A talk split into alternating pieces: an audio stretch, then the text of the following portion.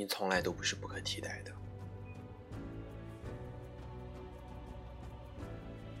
今天为大家带来的是十点读书的，不努力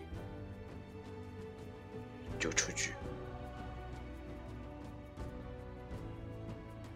点点的实习单位选了一家服饰公司，被分在了市场部做市场调研。带他的是一个大他四岁的漂亮女孩小秋。小秋是市场部的红人，形象气质都很好，被大家当做市场部的一张门面。项目负责人的位置上，自打离职之后一直都是空缺。这次小秋又被指定为带实习生和负责新项目的人选，所以大家私底下都纷纷的猜测，如果做好了这个项目。小秋很可能出任项目部的主管。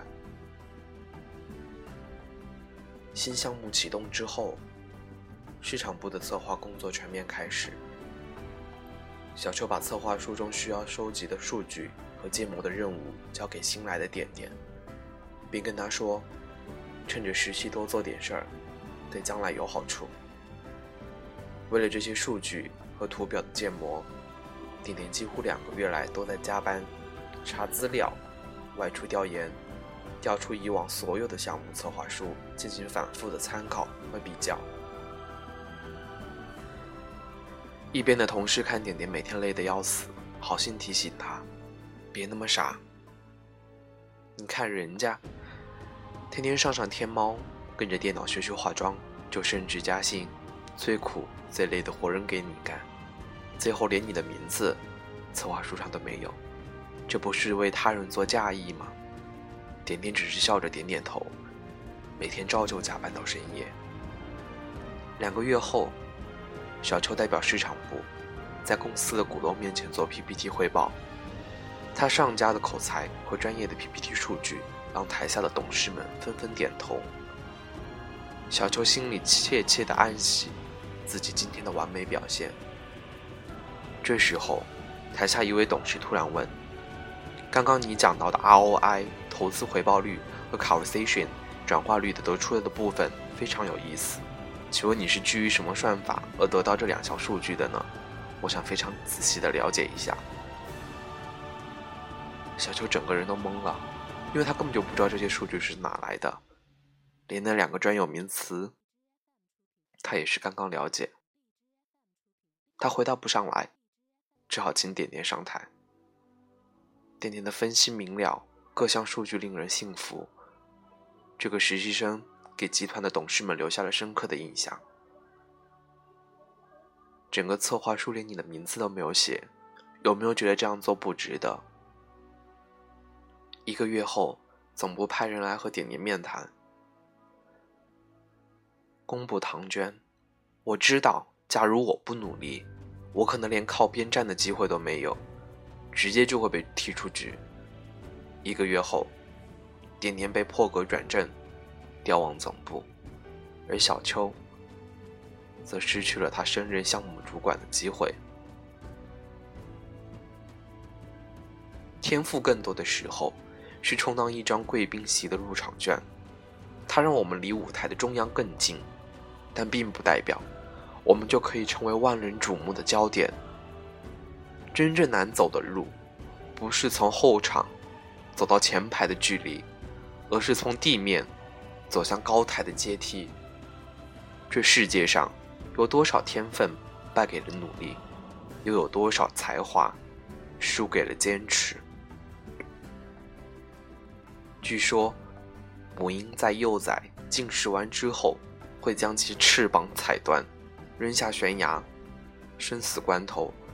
小鹰必须忍着拼命的拍动着翅膀，才能往上飞，才能活下来。好看的翅膀，有时候只能用来绕树山楂。假如你想要撕破长风，搏击天宇，你就必须经历一番历练，直到厚积薄发，一鸣惊人。你要明白，再忧郁的禀赋，再闪耀的天分。也终究有殆尽的一天。任何现成的天赋异禀，都不足以支撑你痞迷的人生。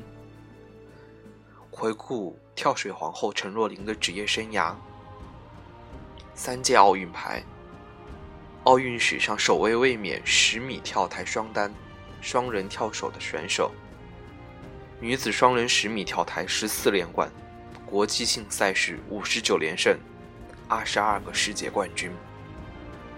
用十年，他创造了太多令人望其项背的成绩。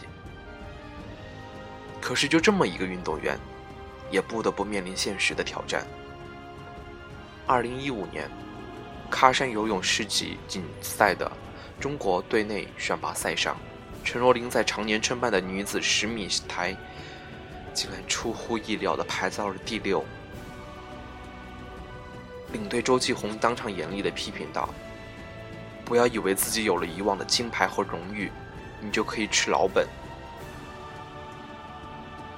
经历了连续的比赛失利和世锦赛的单项落马，给了一直觉得临时抱佛脚就能拿冠军的陈若琳当头一棒。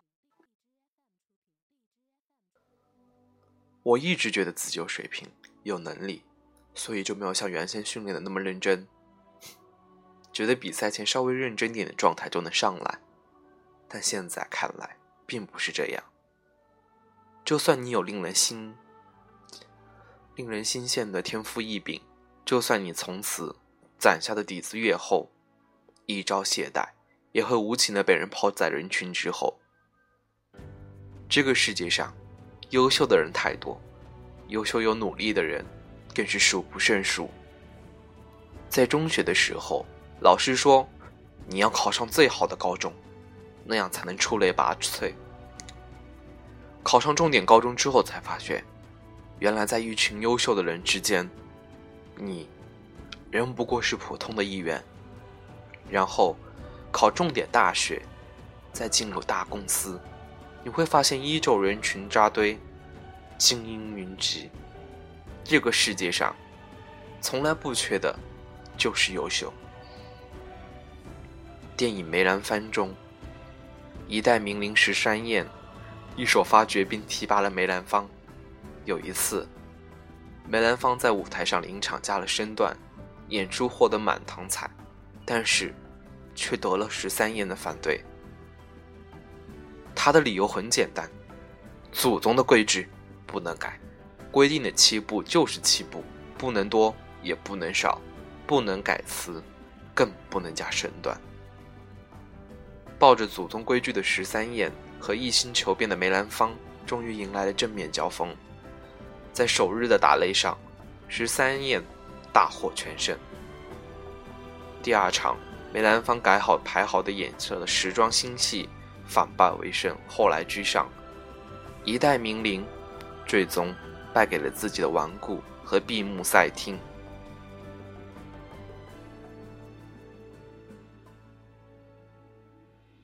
有个很热的段子：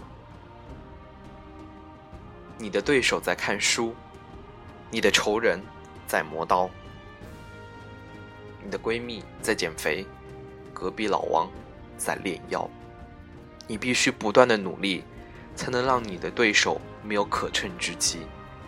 要知道，天分、才华、光环也将速朽；好看的脸蛋、曼妙的歌喉，也只是瞬间芳华。瓦尔登河畔的篝火，亚马逊森林的深三参天大树也会消失不见。在生活的竞技场上，从来没有全身而退、坐享其成一说。你不努力，就得出局。